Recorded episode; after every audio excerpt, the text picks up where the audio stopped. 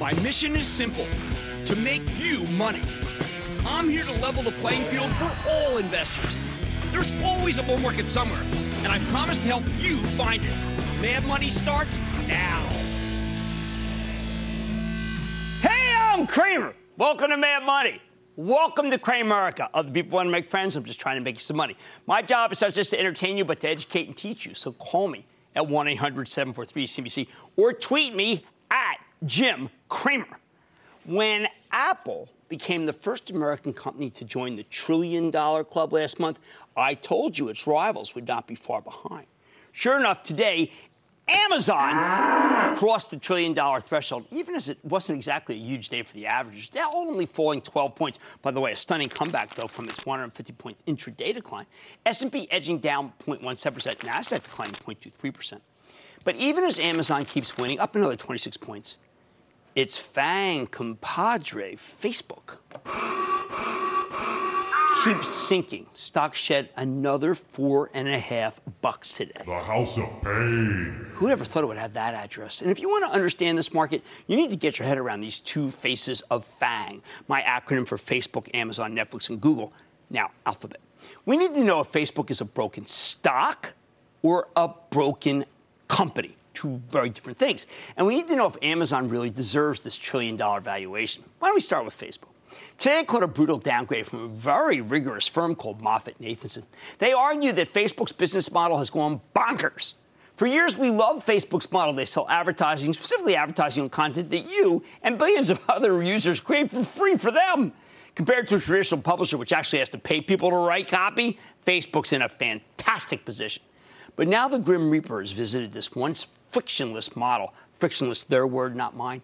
Because the social media titan now needs to police its content, and that's very expensive. Making matters worse, users are fleeing from Facebook to Instagram. And while they're both part of the same company, Instagram's got lower gross margins, and we don't want those. Sell, sell, sell. Combine all these flaws into a single stock, and you get what M- MoffettNathanson calls a toxic brew, hence the downgrade.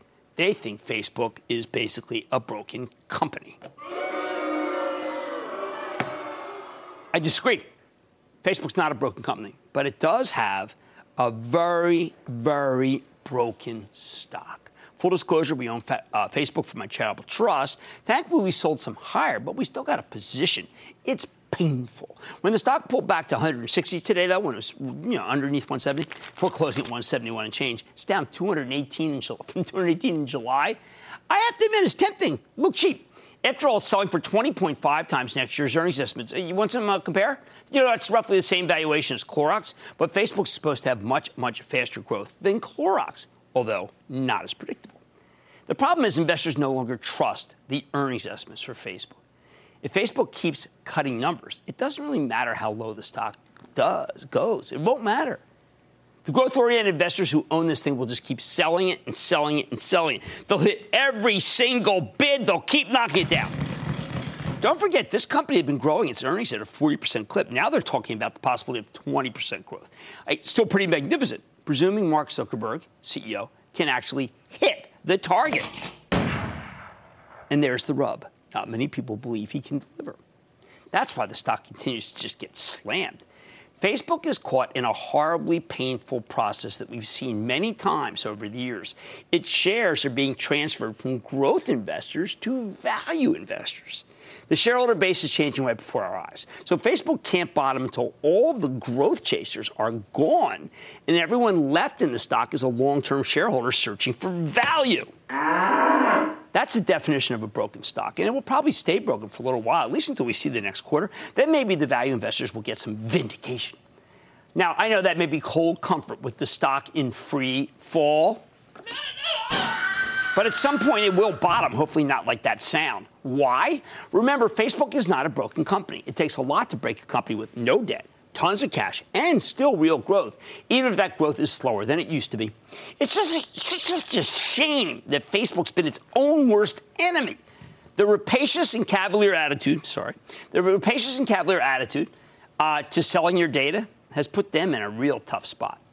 If Zuckerberg had simply hired a major outside law firm to examine this issue, like I suggested, maybe he wouldn't be in the crosshairs every day. The lead story of the morning's New York Times was bad for them. They, they make it real hard to get out of the penalty box. And, and they'll be on the Hill tomorrow being peppered uh, with questions again. I'm sure someone will ask about that Times story about terrorists using Facebook. I mean, the narrative, as we like to term it, I, everyone used that term narrative now, it's so overused, but the narrative is bad. So let's switch. I don't. I just got back. I don't want to be negative. Let's talk about what's working. Like the newest member of the Trillion Dollar Club. Let's talk Amazon. Here's a perfect example of what happens when Wall Street views a company not as an earnings per share situation where Facebook finds itself, but as what's known as a total addressable market or TAM play.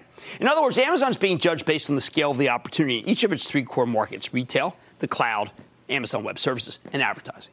In retail, they're just scratching the surface worldwide. In the cloud, Amazon Web Services is the largest and cheapest player in this rapidly growing industry. In advertising, they're incredibly effective at offering you targeted ads just at the point of purchase. And look, I'm not, I'm not even talking about Amazon's opportunities in entertainment or distribution. Everyone's watching. You know, say, hey, where do you get your stuff this weekend? I mean, everyone says Amazon. Whatever happened to Netflix? When you judge Amazon by its total addressable market, that trillion dollar valuation, you know what? It seems too low as long as the company can keep executing.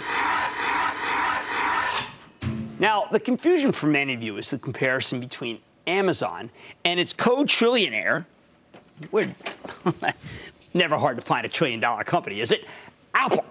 Uh, why is one being valued based on its total addressable market opportunity while the other is being valued on simple earnings? Because Amazon's earnings don't tell you very much. Amazon's a secular growth company that spends a fortune to expand its business. They could turn off that spending tomorrow and show much higher earnings per share numbers. But that would be a poor use of Amazon's capital. We want them to keep chasing revenue growth all over the place. The more money they throw at Amazon Web Services or advertising or retail, the better. Apple, on the other hand, is considered to be more of an episodic grower. Many still believe that the company lives and dies by the success of the latest iPhone iteration. You get a bomb of a phone, then the seemingly cheap stock could suddenly become a lot more expensive. I think that is the wrong way to look at this great company. The phones are just the razor. What I care about is the blade, the service revenue stream. If you want to back up your photos or listen to Apple Music or download any kind of apps, you're paying them for the privilege. Hey, you know what? You want to discover how valuable it is? Just have a, you know, I, I left the phone in my pants pocket, okay? And somehow it ended up in the washing machine. I, anyway, it doesn't work after it goes through the washer. But I backed up my pictures. So as they keep adding new users, and right now I'm hearing that they might have as many as 700 million. Uh, then the service, rep- uh, service revenue stream, t- that is a huge TAM, total addressable market. Yep, Apple's got a monster growth opportunity, and it's not getting the credit, even up here, that it deserves. What we're seeing right now in Apple is kind of the opposite of Facebook. Value investors are giving way to growth investors. Apple has so much cash they can't just deploy it in their current business. So the company buys back stock like crazy, pays you a nice dividend. That's why value investors like it. But the accelerating revenue growth from the service business makes it a growth stock too. Now there's one area where Amazon handily beats uh, Apple though, and that's political risk. For all of President Trump's tweets about how Amazon's ripping off the post office, small potatoes. Apple, on the other hand, has massive China risk if the trade war keeps escalating. Amazon's never really been able to penetrate China, which, as it turns out, is now a high quality problem. Bottom line when you own a stock, you need to understand more than just the company. The shareholder base is every bit as important. Facebook's getting crushed as it transforms from a growth stock to a value stock. But these same growth investors still love and thirst after the shares of Amazon, which is how it could cross the trillion dollar mark today. Hey, before we go to calls, I just want to let you know that we will be bringing Mad Money on the road on Thursday. That's right, I'm heading home to Philadelphia to begin the countdown to kickoff. Please, if you're in Philly, whether you own Apple, whether you own Facebook, whether you're shorties, I don't even care. I want you to come by the uh, Comcast Center right on JFK Boulevard. Anyone remember when it was municipal? I'm so old. JFK Boulevard. I'll see you there. Bob in New Hampshire. Bob. Hi, Jim. Thanks for taking my call. 14 year old daughter, Carmela, and I watch the show every night. That's what I want. And I've been getting that more and more, and I'll tell you, it makes me thrilled. How can I help? Oh, awesome. My question tonight is Tilray. I've done really well over the last few weeks on that stock. And should I sell, or is this bull going to keep on running? All right. Um, now, I want you to take half off. I want you to take half off because you've had a magnificent run. Canopy Growth is the one that I've been involved. We just caught another double Canopy. Let's not be greedy. I say ka-ching, ka-ching. Dwayne in Texas. Dwayne. A great big booyah from Kaufman, Texas, Jim. Man, I haven't been there I yet. Wanna, I want to first say thank you for teaching us how to do our homework and make more mad money. My question is regarding Snap Incorporated. We've held the stock uh, since last year following a $100 million deal with Time Warner, and it's steadily been a non performer. Question is with the start of uh, Kristen O'Hara today as the VP of Global Solutions and the recent controversies Facebook is experiencing, should we hold on for recovery or dump it and take our losses? Thank you, Jim. Uh, Snap is today at its low. I try not to recommend selling stocks at their low. I think if it bounces, which it could, uh, that might be your, a better chance to exit. It is not one of my favorites. I, I, I like uh, Twitter more than I like it. I think Twitter's come down too much. But you know, my favorites remain Amazon, Alphabet, Apple. All right. Now, uh, growth and value can be a tricky thing. When growth switches over to value hands, let's just say it's perilous. But when value goes into growth hands, oh, what a beautiful sight. On Mad Money Tonight, why the latest moves in the retail sector are leaving some analysts stuffed. Then my take on the top stocks in one of the hottest sectors in the market. Don't miss the continued coronation of the Cloud Kings. And it cleans up everything from oil spills to hazardous waste. And the stock's up 25% this year. Clean Harbors, it's back. Can it keep cleaning up Wall Street? I got the CEO. Stick with Cramer. Don't miss a second of Mad Money. Follow at Jim Cramer on Twitter. Have a question? Tweet Cramer. Hashtag mad tweets. Send Jim an email to madmoney at cnbc.com or give us a call at 1 800 743 CNBC. Miss something? Head to madmoney.cnbc.com.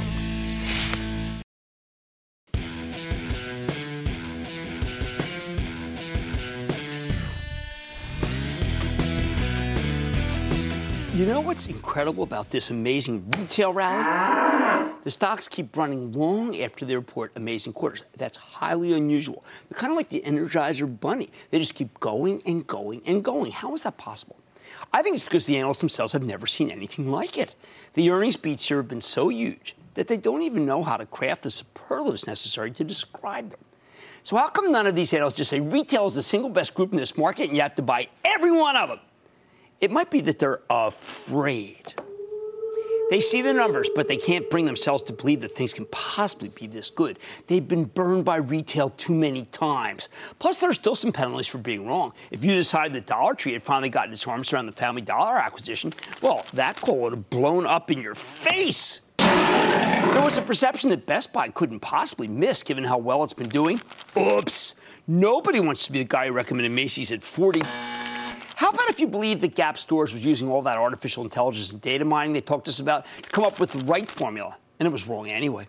Maybe you had the wrong, uh, had the shoe on the wrong foot there with Foot Locker, as it was hard to imagine that they could screw up things so badly. Plenty of individual retailers have indeed dropped the ball. Still, with a spectacular best in show number, say from Lululemon, with Signet Jewelers delivering on its turnaround, don't, don't believe today's downgrade, please.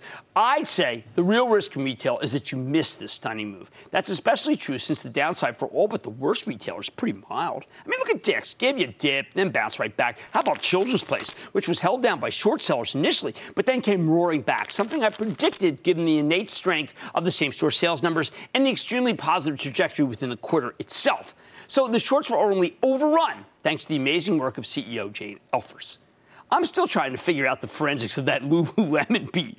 I spent some time with them this spring. They were very bullish, but not so bullish that they could have seen such a massive blowout coming. A lot of that was about fashion, and fashion is hard to game. Put yourselves in the heads of some of these retail analysts. They really don't know what to do. They can't possibly go out and predict double-digit growth in stores off of one really great quarter. That is too risky. I, I, I, I worry about that. So they pick their spots, like Goldman Sachs did today, with an embrace of Nordstrom, Kohl's, and TJX. Now they've all run, but at least you got to start somewhere. The improvement in their own online businesses has made all three less susceptible to an Amazon annihilation. Of course, if you want to go down and out, uh, better times are coming, and you really think that can, nothing can lose. Oh, why don't you try Foot Locker? Uh, but beware of today's momentary decline in Nike in response to their sponsorship deal with Colin Kaepernick. While it's a divisive choice, I still have to believe that the people from Nike know what they're doing. Never made a lot of money betting against those guys. Oh, and let's not forget Cramer fave Walmart. It had one of the best quarters, and yet its stock has given up so much of its gains. Sure, Walmart's more expensive than it used to be, but it's also a better company than it used to be, even though its stock is now down 3% for the year. And that's all that matters.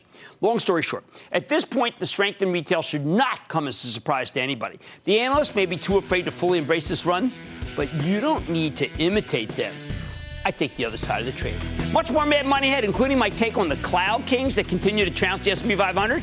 Can they maintain the throne? Then, from chemical spills to oil and gas disasters, Clean Harbors is the company that manages some of the world's most hazardous messes. I'm so glad they're back.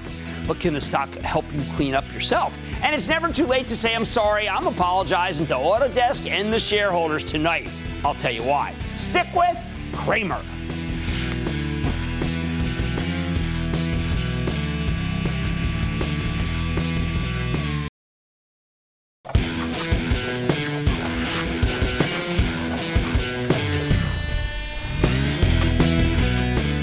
Welcome to September.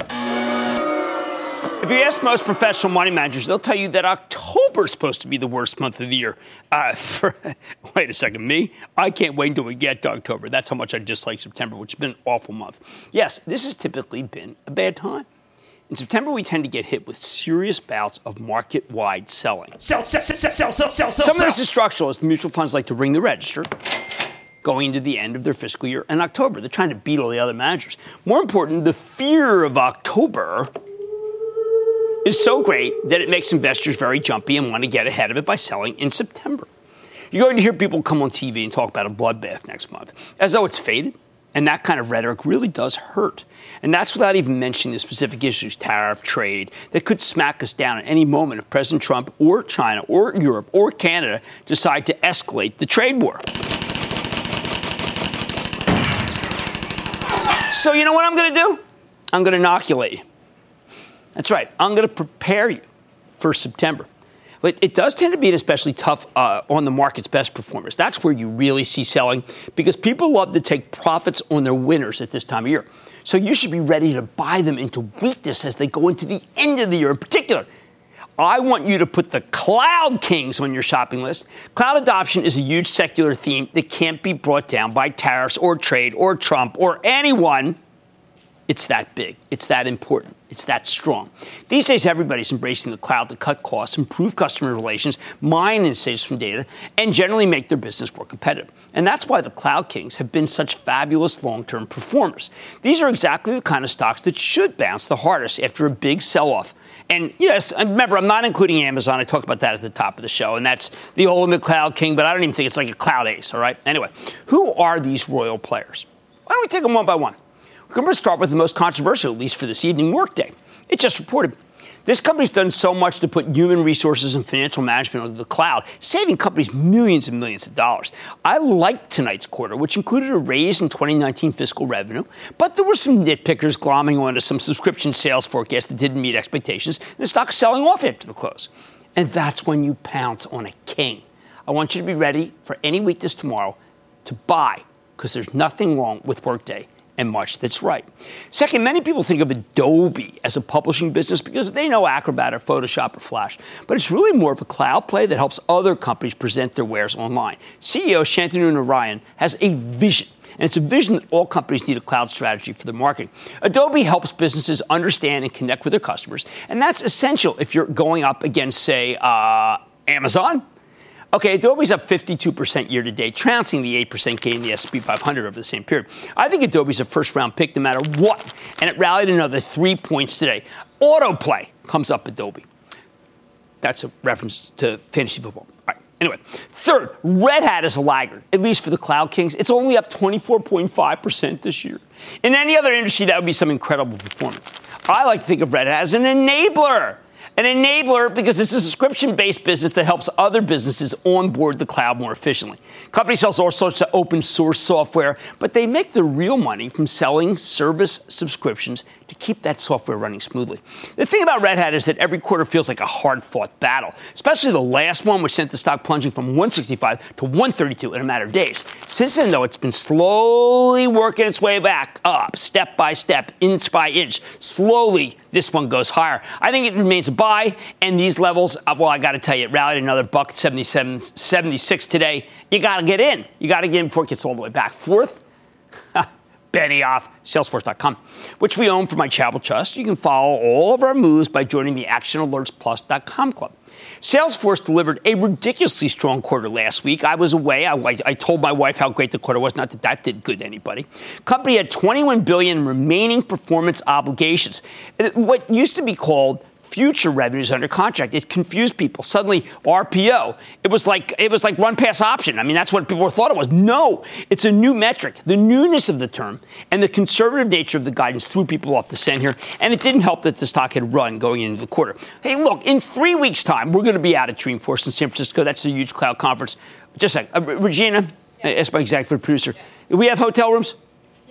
All right, because it is the hardest hotel room. I have never, I mean, like, I'm waiting to get on a cruise ship. It's the toughest hotel ticket in the world. Thank you, Regina. Anyway, sorry, just, I had to get that done because if I don't have a room out there, I'll be sleeping on the sidewalk. Anyway, I recommend picking up some Salesforce before that event. Stocks up 50%, 50% for the year, not too shabby.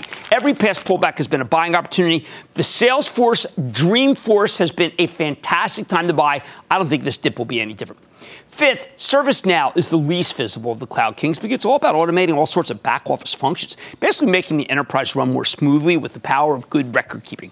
I thought the stock might skip a beat after Frank Slootman, one of my absolute favorite CEOs, retired last year, but the new CEO, John Donahoe, Oh man!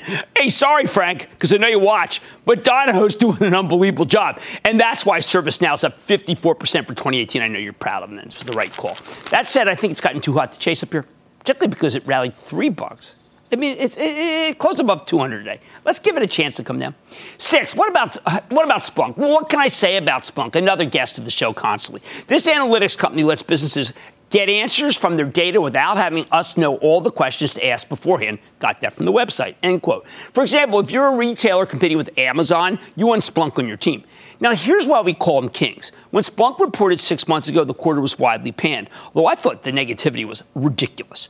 So it should have come as a shouldn't have come as a shock when these guys trounced the estimates last week. Stock roared right back. It's now up 55% year to date. Now this one maybe it's gotten a little too hot to buy too. Uh, you get any sort of sell off. This one is great. Doug Merritt, congratulations. I never doubted you. Clowns did, not me. So which king can be bought right now without hesitation? All right, I'm going to give you the one. It's VMware, VMW. Now, I don't just say that because COO Sanjay Poonen came on the show and told me I should call these stocks Cramer Cloud Kings because he didn't want me to lose bragging rights. I like VMware because its virtualization software is a crucial low cost way for companies to go digital and onboard the cloud. Still, it's been the weakest of the Cloud King. It's up a shabby 22% year to date, even as in many ways it has the best growth prospects. VMware is lagged because it has a convoluted ownership history. It belonged to EMC, which was bought by Dell, and now there's this widespread but I think incorrect belief that eventually Dell will cram down the company's shares. That's why I consider VMware a buy. I don't think it's going to happen. Bottom line, these are all strong companies riding a giant secular growth wave that's still early. So when you hear buy on weakness, you need to think of the Cloud Kings. And given that this is September, I expect us to get some serious slip sliding that gives you a chance to pull the figure, pull the trigger on any one of your favorite kings of the cloud. Ron in Pennsylvania. Ron! Jim, how Yo. you doing? I am doing well. Formerly long-suffering Eagles fan here. Think L3, man. We're going to do another one. Man, I tell you, anyway. I'm just so fired up about Thursday. I, I, I intend to not sleep uh, between Wednesday and, and Saturday.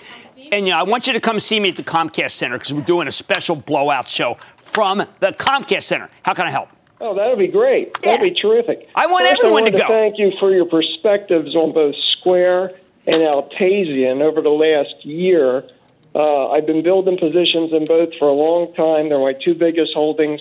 It's been great. However, the primary reason I'm calling is I'm trying to understand the trading action in Dropbox over the last six weeks or so. It got murdered along with the Red Hat earnings Yeah. announcement, and it looks like a ski slope ever Well, since. Well, look, look, Ron, let's call it as we see it. I remember when Home Depot dropped to 192 and I said you had to buy it. The stock was wrong.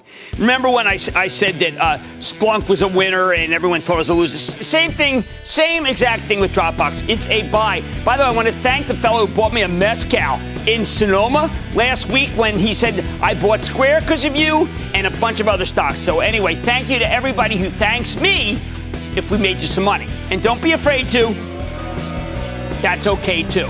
September is typically a very tough month, but it doesn't have to be if you got this game plan.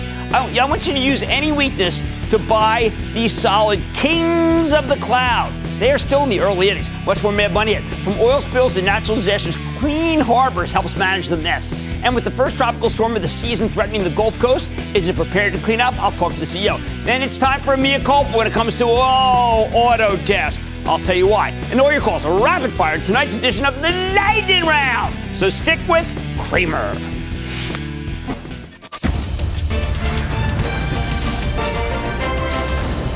Tomorrow, kick off the trading day was Squawk on the Street. Live from Post 9 at the NYSE. You were really itching to get back to work, I can tell. I, I, I've been practicing forever. I mean, you don't need to have a Florida State game to know that it's time. What? Nothing, you're What's the all- matter? Just take a deep breath. That's right. We'll get Why? Let me to just sneak in. It all starts at 9 a.m. Eastern.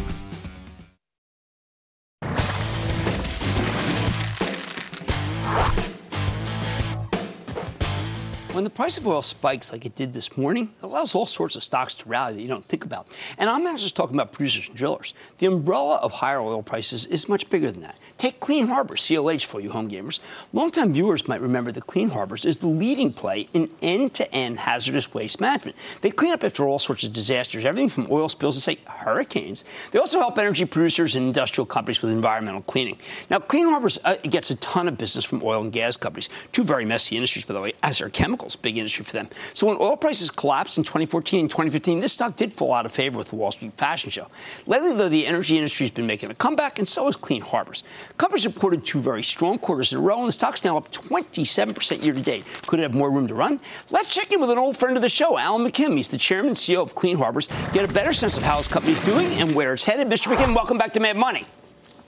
Oh, great to be here with you, Jim. Thank you. You know, Alan, I've been thinking, uh, and I was looking at your uh, deck, which is really very enlightening. You have become the, the ultimate sustainability co- company for our environment these days. Well, we really have been focused on recycling, and uh, we uh, we really have built out a, wonderful platform, particularly with our Safety-Kleen platform. We're now able to go out and collect over 250 million gallons of uh, hazardous waste oil and re-refine that, recycle it, and make it back into a great product that we can sell back to our customers and really use it over and over again. And that's just one example of, I think, our sustainability. Was it a total of uh, 3.1 billion gallons refined that goes right back in, say, for motor oil that would have been perhaps end up in uh, in the ground? Well, it's it's not that much. Uh, the the market is about 1.2 billion gallons, and we handle about 250 million gallons of that product. So we've got you know strong market share. About 700 trucks out there servicing about 300,000 customers. Right now, you also have built a, uh, been many years, an incinerator, of which I know at one time we thought incinerators were not the most environmentally, uh, let's say, friendly way to dispose waste. It looks like the EPA has decided incinerators are the way to go, and you've got the first new one in 20 years. We have uh, now. We try to recycle and reuse as much as we can, but we know that there is a lot of waste material that just has no beneficial reuse. And we operate about seven incinerators now, but the latest one that we built in El Dorado, Arkansas, $120 million investment, meets the new MACT 2 standards, and really focused on the chemical industry because those are the industries that really rely on us to provide a safe disposal for very difficult materials that they're now uh, generating. All right, Alan, I just came back from the Gulf, actually right off a bunch of oil rigs uh, in Grand Isle, and I could see that uh, if a hurricane cap, uh, came in, it was very strong, you could have a lot of destruction down there. Do, does Clean Harbor stand by right now before a hurricane and say we are ready? Are you down there? Oh, certainly. We have 450 locations in North America, close to 15,000 workforce. Uh, we handled the BP spill uh, in, a, in a very large way, as an example, but we, we handled about 7,000 emergencies a year. Uh, and, and, and if we uh, were needed, certainly we would mobilize our workforce to handle any kind of event, uh, as we have in the past uh, events like Hurricane Katrina and Rita. All right, now you mentioned the chemical industry. I kind of drill down on that. One of the theses of Mad Money is that we are in an industrial renaissance, and it's really focused on natural gas and refining and chemicals. This is a great business for Clean Harbors, correct? It's a great business. We're seeing a lot of new opportunities. The economy is really strong. Uh, we're seeing new chemical plants being built in the Gulf, and uh, our incineration uh, utilization is running very strong. The volumes of hazardous waste being collected and handled by us are at record amounts right now. So we're really excited about uh, the economy right now. Now, last quarter, actually the last two quarters, you've been guiding up. A lot of people were, were uh, are now impressed that Clean Harbors has become the old secular, uh, secular grower that we used to expect. Kind of got sidetracked a little bit, but it seems like with that last acquisition, Veolia what you've done is been able to put together a string of quarters that indicates that you are not that, even though the growth of the economy is good for you, that you really are back on the secular growth path that we always remember Clean Harbors as being on. Yeah, we are having a, a, pretty good run here, but but quite frankly, you know, we, we bought Safety-Kleen back in 2012, probably at the top of the market, and, and as you mentioned earlier, the, the crash of uh, the crude oil market really had a devastating impact on our business when it went below $40 a barrel. So we've really worked our way back. We've got our cost structure aligned, and Safety-Kleen is really doing a tremendous uh, business right now, and we're really excited about its prospects. So, even though that acquisition took a little while to get going, uh, it, really is paying off for us. And uh, our oil and gas business is stronger now. We, have moved a lot of our assets out of Canada. We're down in the Permian. We met back in North Dakota there several years ago, as you remember, and we see some life coming back there as well. So we're, we're excited about what's happening with oil right now. Well, congratulations on the sustainability. This is a stock that I know millennials who watch should be thinking maybe I should be with Clean Harbors because the numbers are really terrific. That's Alan McKim. He's chairman and CEO of Clean Harbors, a great long term growth story again. Mad Money's back after the break.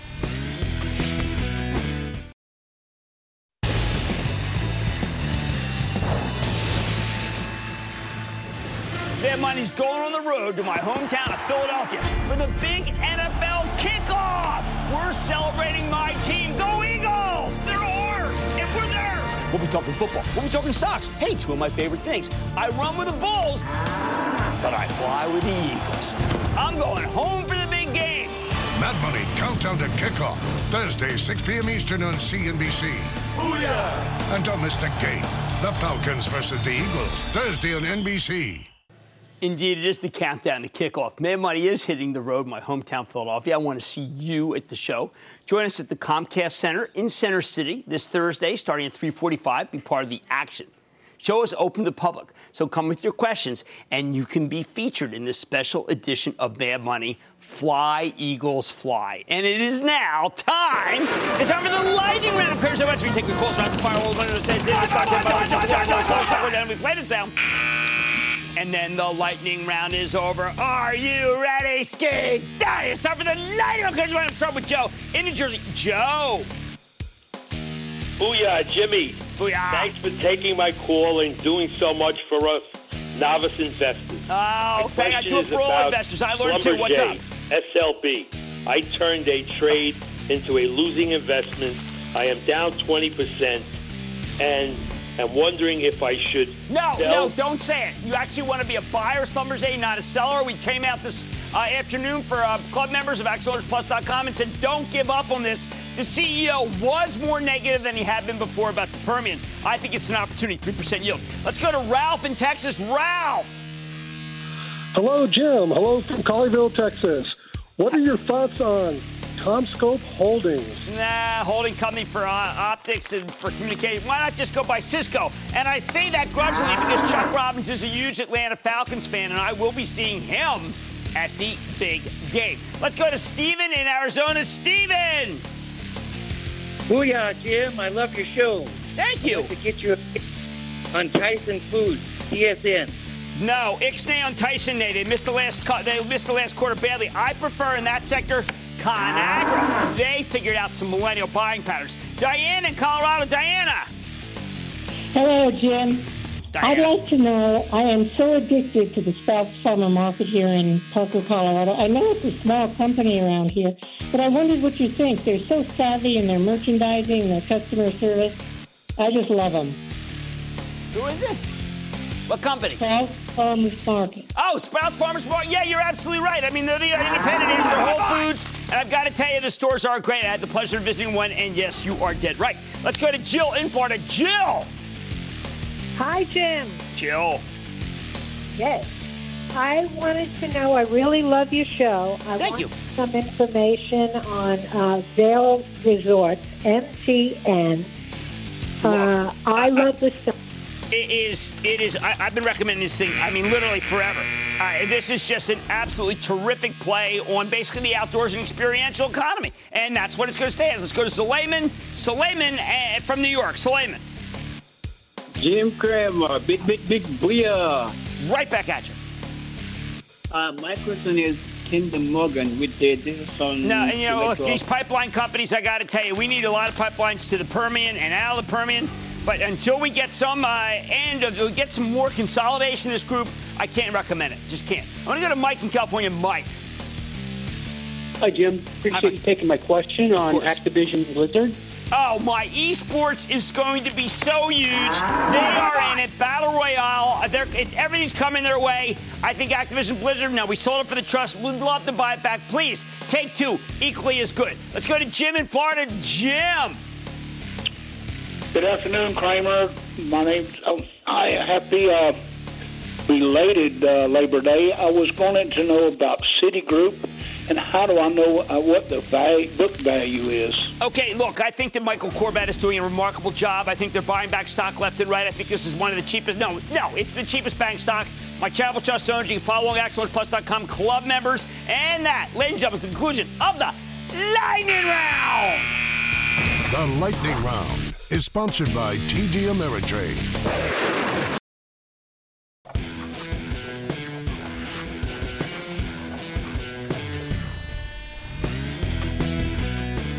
As we come back from Labor Day weekend, you know what it's time for? An apology. Yes, I owe you an apology. I'm always coming out here telling you if you want to succeed as an investor, you need to have conviction and patience. If you believe in a high quality company, you should be prepared to stick with its stock even when the market turns against it for a brief period of time. Case in point, Autodesk. I'm booing me. Don't worry, when we go to the Eagles, I won't use that button. Here's a company that is the undisputed king of computer aided design software. It's the kind that's used in architecture, engineering, construction, manufacturing, even the entertainment industry. I loved the stock of Autodesk.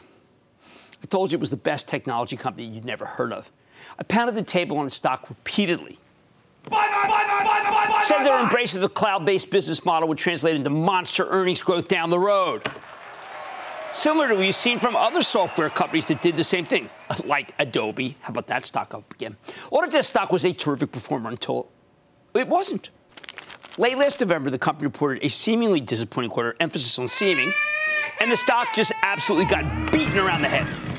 In response, I got nervous. Yeah, this. And I told you Autodesk needed to prove itself again. I said this had become a show me stock. I warned you to be cautious. And that, by the way, was just a huge mistake, which is why I owe both you and the folks who run Autodesk an apology. Since I lost faith in the stock early last December, it's rallied from $106 to $153, giving anyone who stuck with it a 43% gain. I should have stuck by my guns. I come out here all the time tell you about stocks I did well in, right? So I have no credibility unless I talk about things like I did wrong, like telling you that I was nervous about Autodesk. So let's unpack everything I did wrong, everything Autodesk has done right. First off, when I recommended Autodesk in February of last year, I was crystal clear about why I liked it. The company sells what some people think is insanely expensive enterprise software that's nevertheless worth every penny. Buying Autodesk products up front, the old license based software model, could set you back thousands upon thousands of dollars. Again, if you need to design a house or a new car or a suspension bridge, then there's no replacement for Autodesk. None. These guys are so dominant in this business that you know, that, you know what their number one competitor is? Well, it isn't another company. It's just pirated versions of their own software. So, in a bid to reduce piracy, they rolled out a new business model. Rather than charging clients thousands of dollars up front for their software, Autodesk switched to a cloud based software as a service model, SaaS model, like Salesforce, where they charge you hundreds of dollars a month for a subscription. That makes the product more affordable to small businesses who may not have thousands of dollars to pay up for a software license up front. But over the long haul, it also means Autodesk makes more money from each customer. Plus, it's harder to pirate software that you're getting via the cloud. Regular viewers know that I love this kind of subscription based business model for enterprise software, which is why this apology hurts even more. Adobe made the same exact transition. I got that right. Their sales and earnings exploded higher, as did their stock price. And that's why I recommended Autodesk a year and a half ago, praising the company to high heaven when Autodesk reported a blowout quarter a few months later and its stock pole vaulted up 15% in a single session, I took a little victory lap on the show. I patted myself on the back, you know, kissed myself, that kind of thing, for predicting that Wall Street would finally start giving this company the credit it deserves. I even said that you should wait for a pullback to buy more into weakness. That, in retrospect, was hubris. Not because it was wrong, but because when the pullback came, I did not stick to my guns. Pride goeth after a fall Okay, where did I go wrong? Autodesk did, uh, did report a clunker of a quarter late last November. And the stock had run dramatically, which meant management needed to deliver another blowout or else it would go back down.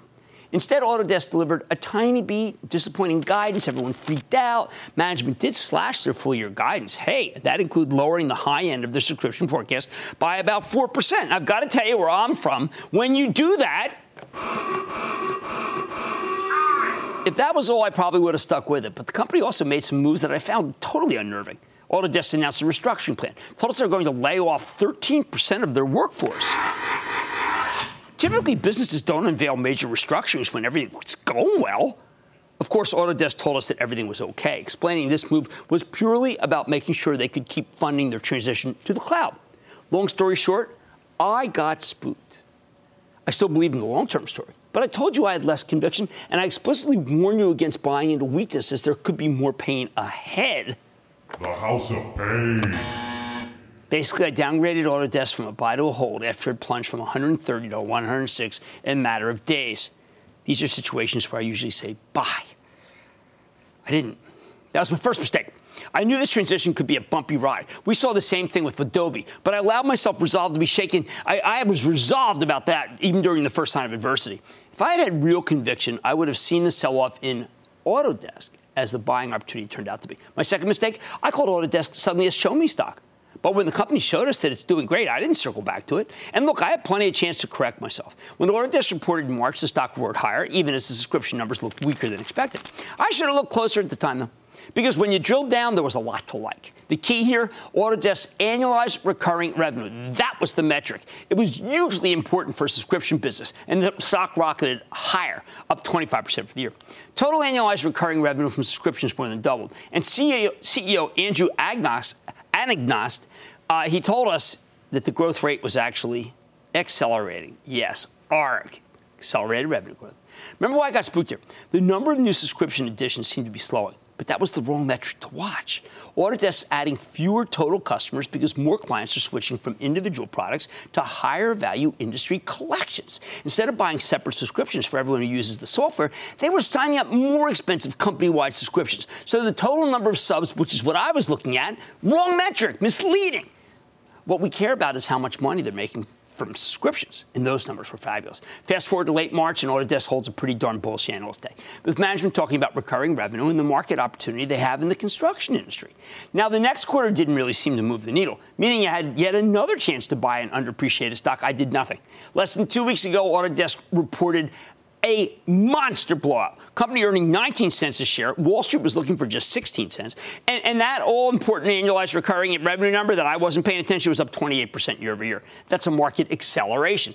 Even better, management raised their full year forecast and gave you very bullish guidance for the next quarter. Just a tsunami of terrific numbers. Stock spiked 15% on the news. And while it's pulled back a few bucks from those levels, I actually like that, by the way, it's been a remarkable winner. And, and you know what? As much as I hate to chase when you look at the out years, this stock, fiscal fiscal 2021, 12 months ended January 21, uh, 2021. The stock's only trading, I know, only at 30 times uh, future earnings estimates. It's pricey, but it's not absurd. Bottom line, when you find a fabulous long term story like Autodesk, and I come out here and I like to find them, and the company seems to hit a speed bump, don't be so quick to give up on it as I did. I let the action in the stock of Autodesk discourage me, and I ended up telling you not to take advantage of an amazing buying opportunity. Mea culpa. This is a great company that deserved the benefit of the doubt, and I never should have lost conviction given how good the management team is. If you can get a, a bit of a pullback here, I'd be a buyer. But more important, shame on me for getting Autodesk so wrong. Please stick with Cramer. I'm ready for Thursday. Are you? I like to say there's always a bull market somewhere. I promise I'm fit just for you right here on Mad Money. I'm Jim Cramer, and I will see you tomorrow.